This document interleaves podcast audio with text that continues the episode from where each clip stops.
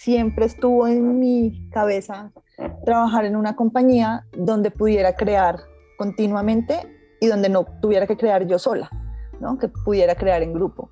Entonces, digamos que por eso en el momento en que tomé la decisión de qué quería estudiar, eh, estaba entre arte y diseño, eh, me dije, no, quiero ir a diseño porque mi concepción era, el arte es mucho más solitario.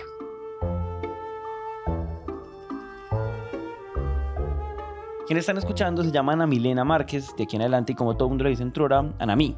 Ella es como rubia, más bien blanca, y es una persona que pareciera que nunca está en problemas serios, o más bien que cuando está en problemas serios nadie le creería. O sea, si Anamí está conduciendo y se queda sin frenos en una bajada, ella no le dice al esposo, jue puta, nos estamos quedando sin frenos. Es mucho más probable que ella lo mire tranquila y le dice, mi amor, tenemos una situación. Ana nació en Bucaramanga, pero por el trabajo de su mamá terminó viviendo en cinco diferentes ciudades del país y eso la convirtió en la típica niña nueva en todos los colegios. Tal vez ahí, y sin darse cuenta, ella ya estaba empezando a entrenarse para algo que le iba a tocar hacer mucho en la vida y es adaptarse a nuevos entornos, adaptarse a cambios importantes que da la vida. Entonces, para empezar a contarles esta historia, volvamos a lo que ya nos estaba contando. Les acaba de decir que ella quería crear cosas y que quería crearlas en equipo, motivo por el cual estudió diseño industrial en la Universidad Javeriana en Bogotá. Después de eso se fue para Londres, con quien para ese entonces era su novio, pero ahora es su esposo, a estudiar una maestría. Hice mi maestría en desarrollo de producto integrado, pero todo muy pensado hacia la industria, hacia la industria industrial, no sé cómo diferenciar, o sea, lo diferente a la industria tech. Eh, creo que estudiar eh, en el exterior más que aprender la, tarea en sí es todo lo que te brinda el mundo, eh, tener amigos de China, tener amigos de la India, tener amigos de Albania. Entonces, eh, nada, esto, esto fue muy enriquecedor para todos los aspectos que se han presentado de ahí en adelante en mi vida. O sea, estar en Londres, en Brunel University, haciendo una maestría para hacer productos industriales, de alguna manera genera una inercia. O sea, eso que yo hago direcciona mi vida hacia un lugar. No sé, cualquier cosa parecida a una carrera prometedora en un país europeo. Sin embargo, cuando estaba en Londres, eh, mi mamá me escribió, me dijo, ¿qué te parece si eh, te haces cargo de la empresa familiar? Quiero dejar claro algo y es que esta propuesta que Anami está escuchando es la definición perfecta de una mala propuesta y les voy a explicar por qué. Para empezar, esta empresa de la que estamos hablando es una empresa que había fundado el abuelo de Anami hace nueve años. Al principio la fundó como hobby, ¿no? ya se había pensionado, ¿qué hago con mi vida? Y empieza a vender jugos de naranja. Esta empresa de jugos de naranja se llamó Frutos del Campo y aunque pues no le iba mal... Seguía siendo una empresa eh, de garaje. O sea, palabras más, palabras menos, a Ana Mía, su esposo, no le estaban proponiendo venir a liderar la segunda generación de una empresa tradicional. Le estaban proponiendo dejar Londres con su inercia para venir a emprender en una empresa que todavía era muy informal. Y bueno, pues... Al final decidimos devolvernos, al final decidimos regresar. Somos personas eh, bastante latinoamericanas eh, y el calor de hogar hace muchísima falta. Entonces lo primero que hacemos es montar una planta de producción. Esta planta de producción ya pasar por todos los procesos de calidad. O sea, primero como ordenar la casa para poder empezar a crecer. Y de ahí ya comenzamos con como la expansión. Y en siete años logramos que eh, Naranjas del Campo se convirtiera en una de las empresas más reconocidas eh, entre los caleños. Para que se hagan una idea, Naranjas del Campo a la cabeza de Anami, su esposo, llegó a tener convenios con Éxito, Jumbos, Encosud, colegios, universidades y hasta con PriceMart y llegó a tener ingresos anuales de 1.900 millones de pesos colombianos, que son más o menos 400 mil dólares. Eso para un emprendimiento familiar, industrial y sin inversión es muy bueno. O sea, en serio, a la empresa de la familia liderada por Ana y su esposo le estaba yendo muy, muy bien. Y todo iba excelente y llegó pandemia.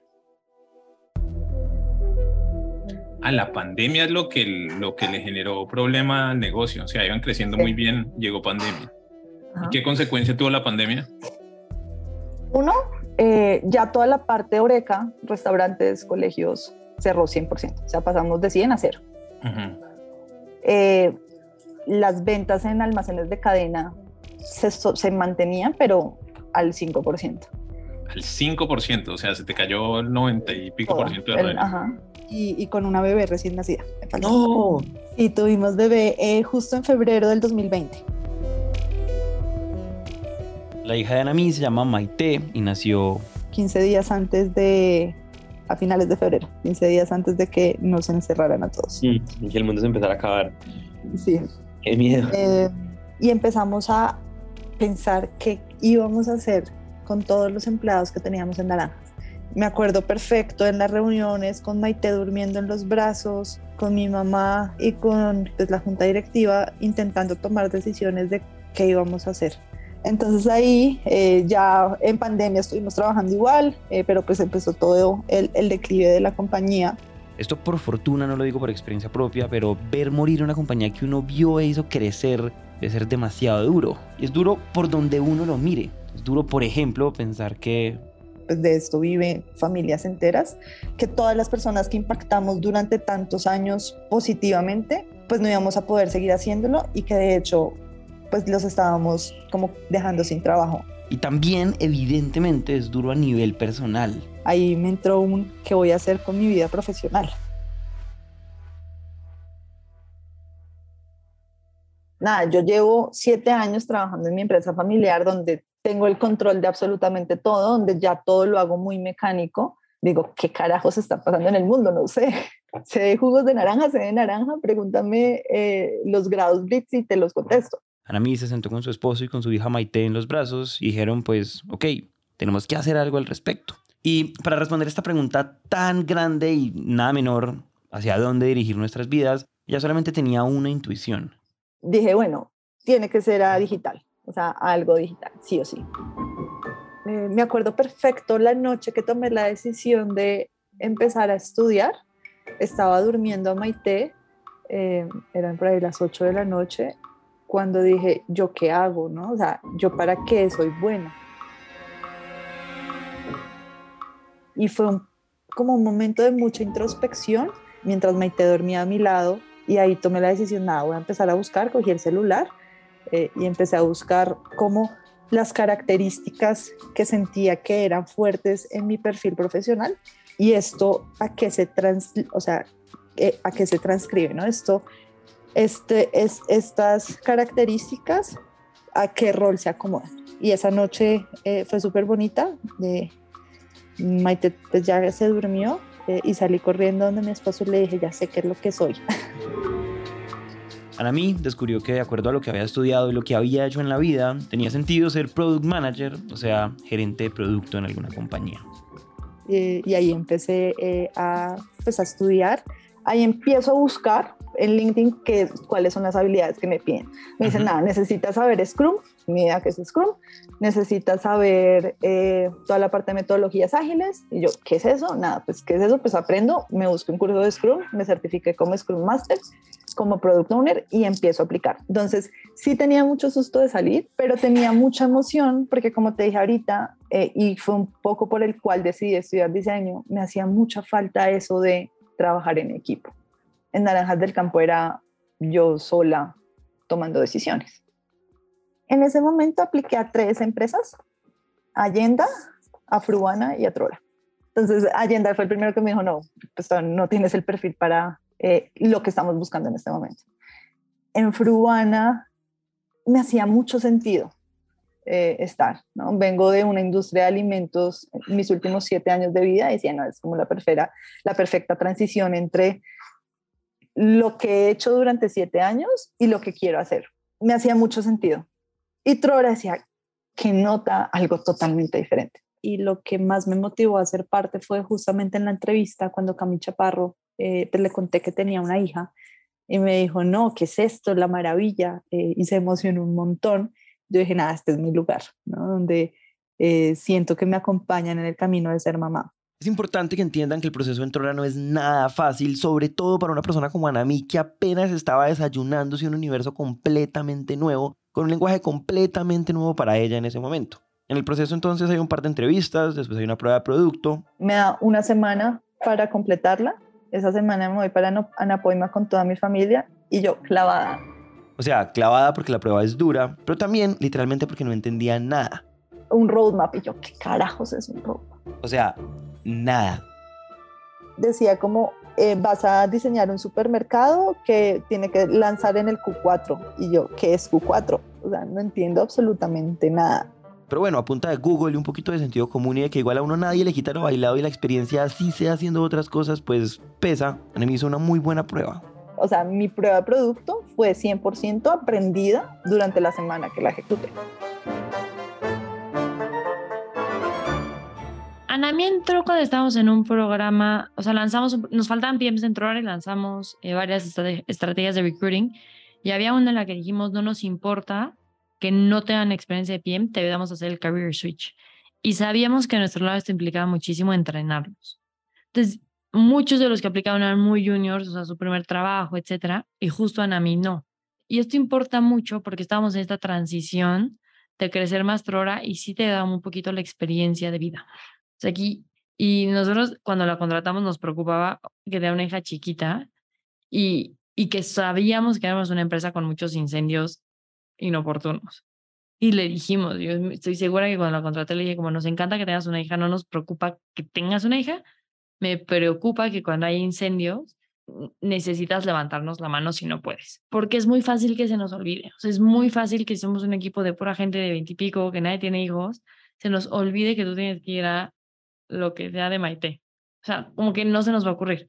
Entonces eso lo hablamos siempre con ella muy sincero, tanto Dani como yo, y fue, no se nos va a ocurrir que necesitas horas distintas, pero estamos dispuestos a dártelas, pero no se nos va a ocurrir. Y para seguir con esta historia, me encantaría decirles que el reto y la frustración de no entender fueron sobre todo en la prueba, pero... pero no. Hey, ¿cómo, cómo, ¿cómo fue el arranque en tu hora? ¿Qué tal te fue? ¿Te fue bien regular, mal? ¿Cómo fue ese proceso? Fue muy mal. Entré no entendía nada. A la semana entendía menos. A las dos semanas no sabía qué hacer con mi vida. Entonces entra al squad de Danio con otros tres nuevos. Y yo les digo un poquito a los pies cuando entran a Trora hay una forma de aprender y es echada al agua, ¿no? Entonces yo dije, confío full en que Anami lo puede hacer creo que también sentían de, la podemos dejar sola, ya tiene experiencia liderando equipos, ya tiene experiencia, eh, pues ya tiene siete, ocho años de experiencia eh, gerenciando una compañía, pues la dejamos sola, ya va a poder sola. Y sí, quedó sola. La primera semana me entregaron equipo. Y todos como, mm, no sé, define el roadmap, define todo para este, ah, para este grupo de personas, cuatro o cinco personas, y tú eres la encargada pues de definir cómo va a ser el producto, cómo se va a guiar este, este equipo hacia ciertas metas. Y Ana, a mí en ese momento me acuerdo, pues yo me enteré mucho después, pues claramente todos los términos técnicos para ella eran muy nuevos. Sentarse en un sim con los ingenieros que hablan de lambdas y entonces el endpoint y entonces el get y el post, ni idea. Mm, yo los veía como si fueran personas de 50 años, los más profesionales, o sea, los veía mucho mayores de lo que son. ¿De cuántos eh, años creías que tenían? No, no, no sabía. ¿Pero, adivinabas que 30? Unos 30, 35. Pero no... Debe tener 23. Sí, por su forma de hablar, por su responsabilidad. Me respaldé muchísimo en ellos, pero pues esto no, no era tan fácil como suena. Literal, era como el ciego guiando al otro ciego.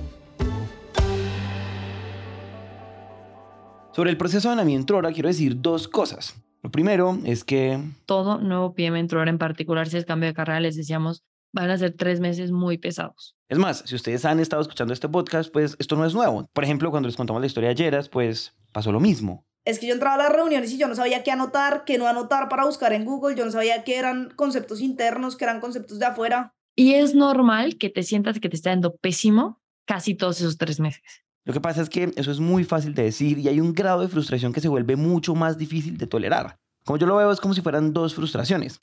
Hay una frustración esperada y además anunciada en Trora y hay otra que es la frustración real. En el caso de Anami pasaban los días y pasaban las semanas, puta, y la cosa no cambiaba. Y tal vez una de las razones por las cuales eso no pasaba es porque... Yo venía con una condición y es solamente cuando entienda voy a empezar a aportar.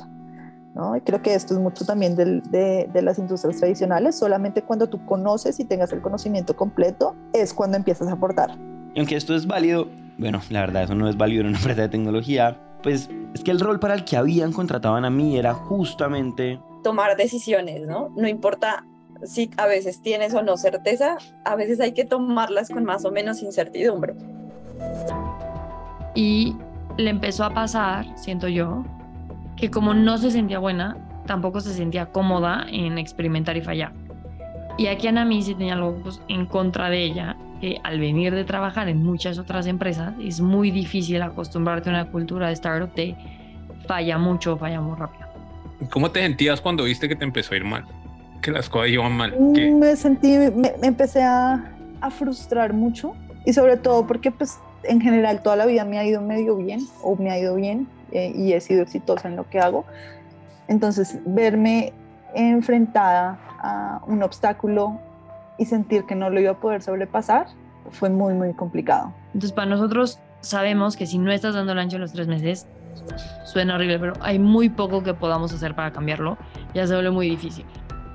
Y en ese punto, cuando May eh, se sienta y me dice, bueno, eh, vamos a, entrar un, pues como un proceso que se llama PIP, y estos son los accionables, necesito que mejores en esto, en esto y esto. PIP es cuando metemos a una persona en un Performance Improvement Plan, que es, tenemos mucho potencial en algunas cosas, pero en unas te falta. Aquí hablamos como de cuáles eran los puntos débiles, qué debía trabajar, qué debía mejorar y cómo íbamos a hacer para mejorarlo. Entonces era un tema de priorización, tener full ownership eh, sobre alguno de los clientes y completar un proposal. Y lo que nos comprometíamos era, le damos una lista de cinco cosas que tenía que mejorar y le decíamos, elige tres o dos. Depende del tiempo que damos. Y en esas dos nos comprometemos muchísimo a acompañarte todos los días de aquí al final de tu PIP para que mejores en esas dos. Y en ese periodo nosotros tratamos de acompañar mucho más a las personas, o sea, como de sentarnos más de cerca, de oye, ven y revisemos. No es como, no es como estás ahí, verás cómo sales, sino quiero hacerte, o sea, quiero que sepas que hay cosas que debemos mejorar a una velocidad un poquito más rápida, ¿no? O sea, yo dije, listo, perfecto. O sea, me está ayudando a organizarme porque me ve que estoy por todas partes eh, y al mismo tiempo en ninguna parte.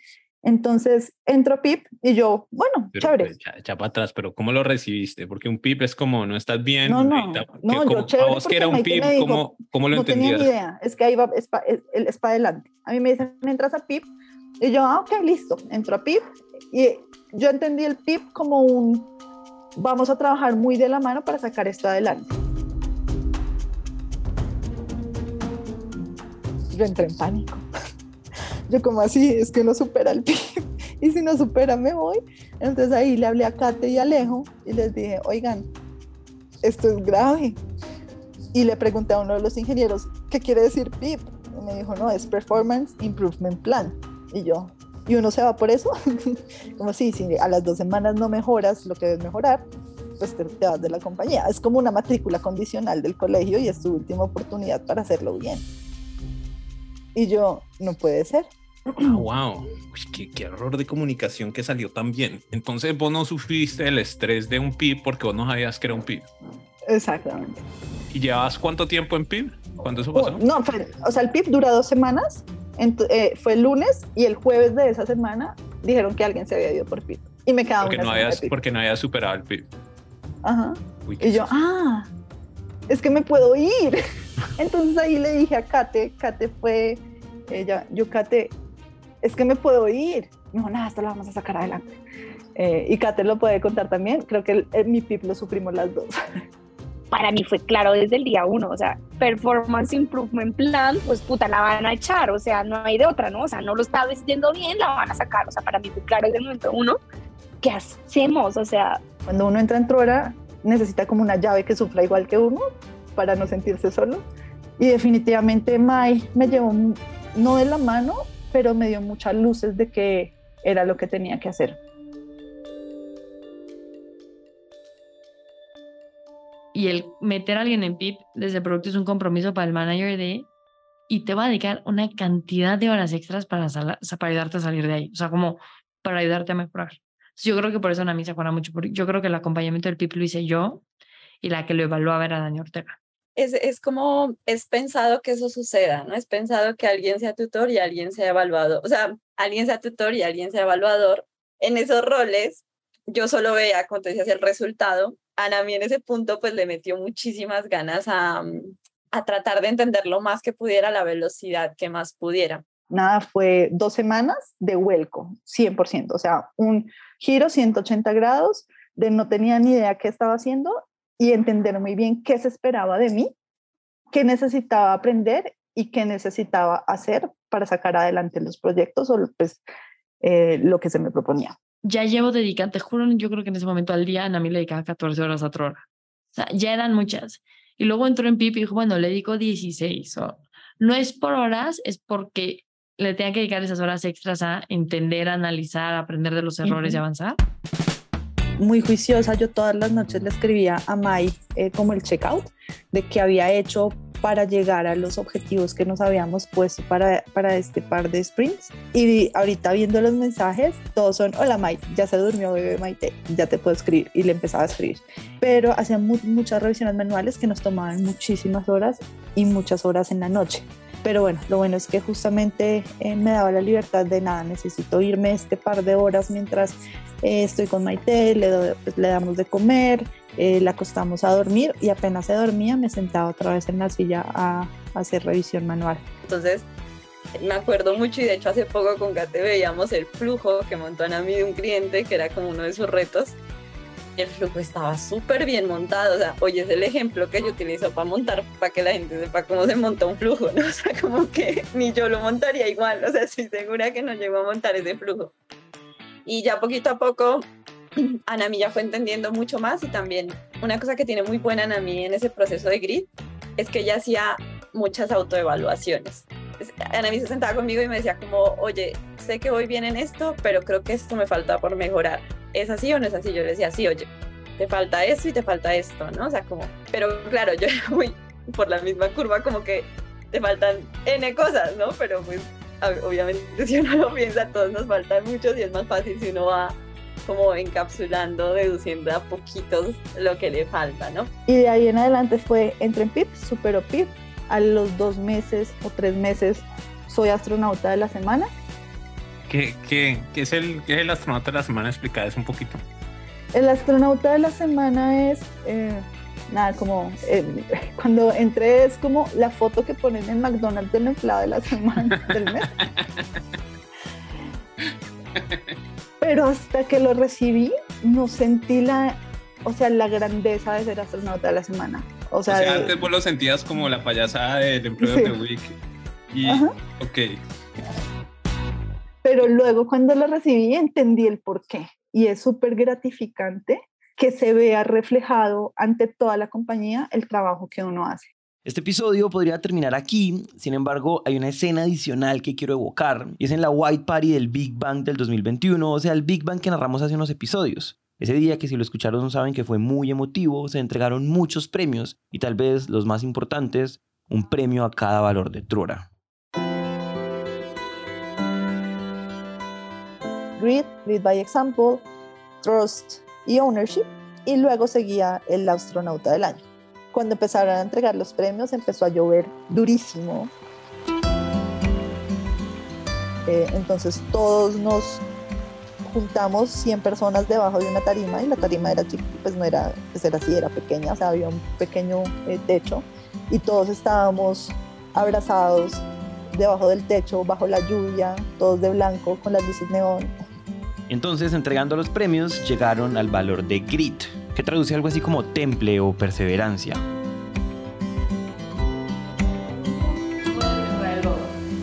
La persona que gana grit este año lo demostró muchísimo, bastante nominado, y es una persona que no siempre la tuvo fácil, pero nos demostró que dedicándole tiempo y escuchando a su equipo se puede avanzar y crecer muchísimo.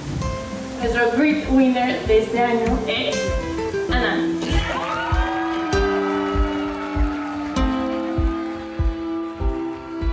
Nada, yo solo pasé adelante y empecé a llorar. Abracé a Mai, le dije muchas gracias y solo lloraba. Mai me cogió de la mano y le agradezco un montón porque me enseñó mucho eh, pensaba que Dani me odiaba, pero después me di cuenta que no me estaba enseñando. Y, nada, creo que en ese momento dije, otro de esos momentos de lo logré.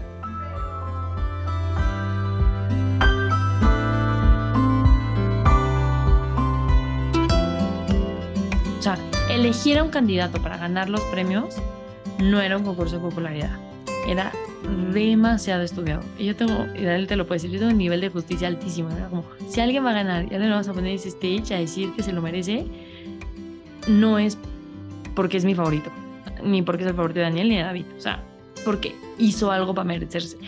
Al final elegimos a Nami por Grit, no solo porque salió el PIP, porque yo creo que muchas personas pueden entrar en PIP y salir de PIP, pero Anami a partir de ahí agarró un nivel de confianza muy alto y empezó a decir, como que se creyó el cuento de esto no me queda chico, esto, perdón, esto no me queda grande y yo puedo más que, que Tech, aunque nunca he estado en esta industria, porque nadie aquí nunca ha trabajado y nadie nunca ha estado en esta industria. O sea, empezó a, se le quitó un poquito a mi juicio ese miedo y entonces justo ganó Grit porque era una perseverancia brutal en aprender. No era una perseverancia brutal en hacer. O sea, no era como, ah, tiene grit porque se tropezó 72 veces. No, era muy distinto y creo que era un grit mucho más difícil de medir porque era, me siento con mi equipo, en ese momento está en SDK. Para los que entienden SDK, o sea, estaba sentada con una tech, o sea, ya en ese momento estaba sentada con una tech lead y dos ingenieros en algo muy, muy técnico que no tenía clientes y ella tenía que ayudarles a sacar feedback del producto. Y se sentaba con ellos y con otros ingenieros y con otros PMs, yo creo que todos los días y todas las semanas, a aprender. Oye, explícame aquí por qué, y explícame por qué y tal. Y cuando entendió lo suficiente de, para sentirse cómoda, empezó a entrar a muchísimas reuniones de clientes. Y lo mismo, era como, ¿y qué voy a aprender aquí? Ah, ¿y qué me dijo este cliente? ¿Y qué tal? todo el equipo empezó a ver un cambio. Y Anami agarraba sus equipos, estructura, hacía un montón de cosas, o sea, cosas que yo llevaba semanas intentando pensar cómo hacer. Era como, ah, no, amiga, yo ya saqué esto y yo. ¿Qué? O sea, ¿cómo lo hiciste? Lo, lo viví, lo sentí mucho. O sea, ya dije, esta vieja es una product manager demasiado tensa. Y pues definitivamente uno no supera retos solo. Eh, Trora es una cápsula de tiempo, llevo siete meses profesionalmente he crecido como no crecí en siete años antes de entrar a Trora, pero de la misma manera las relaciones humanas y amistad que se forman aquí son eh, igual de grandes y de fuertes. Los quiero mucho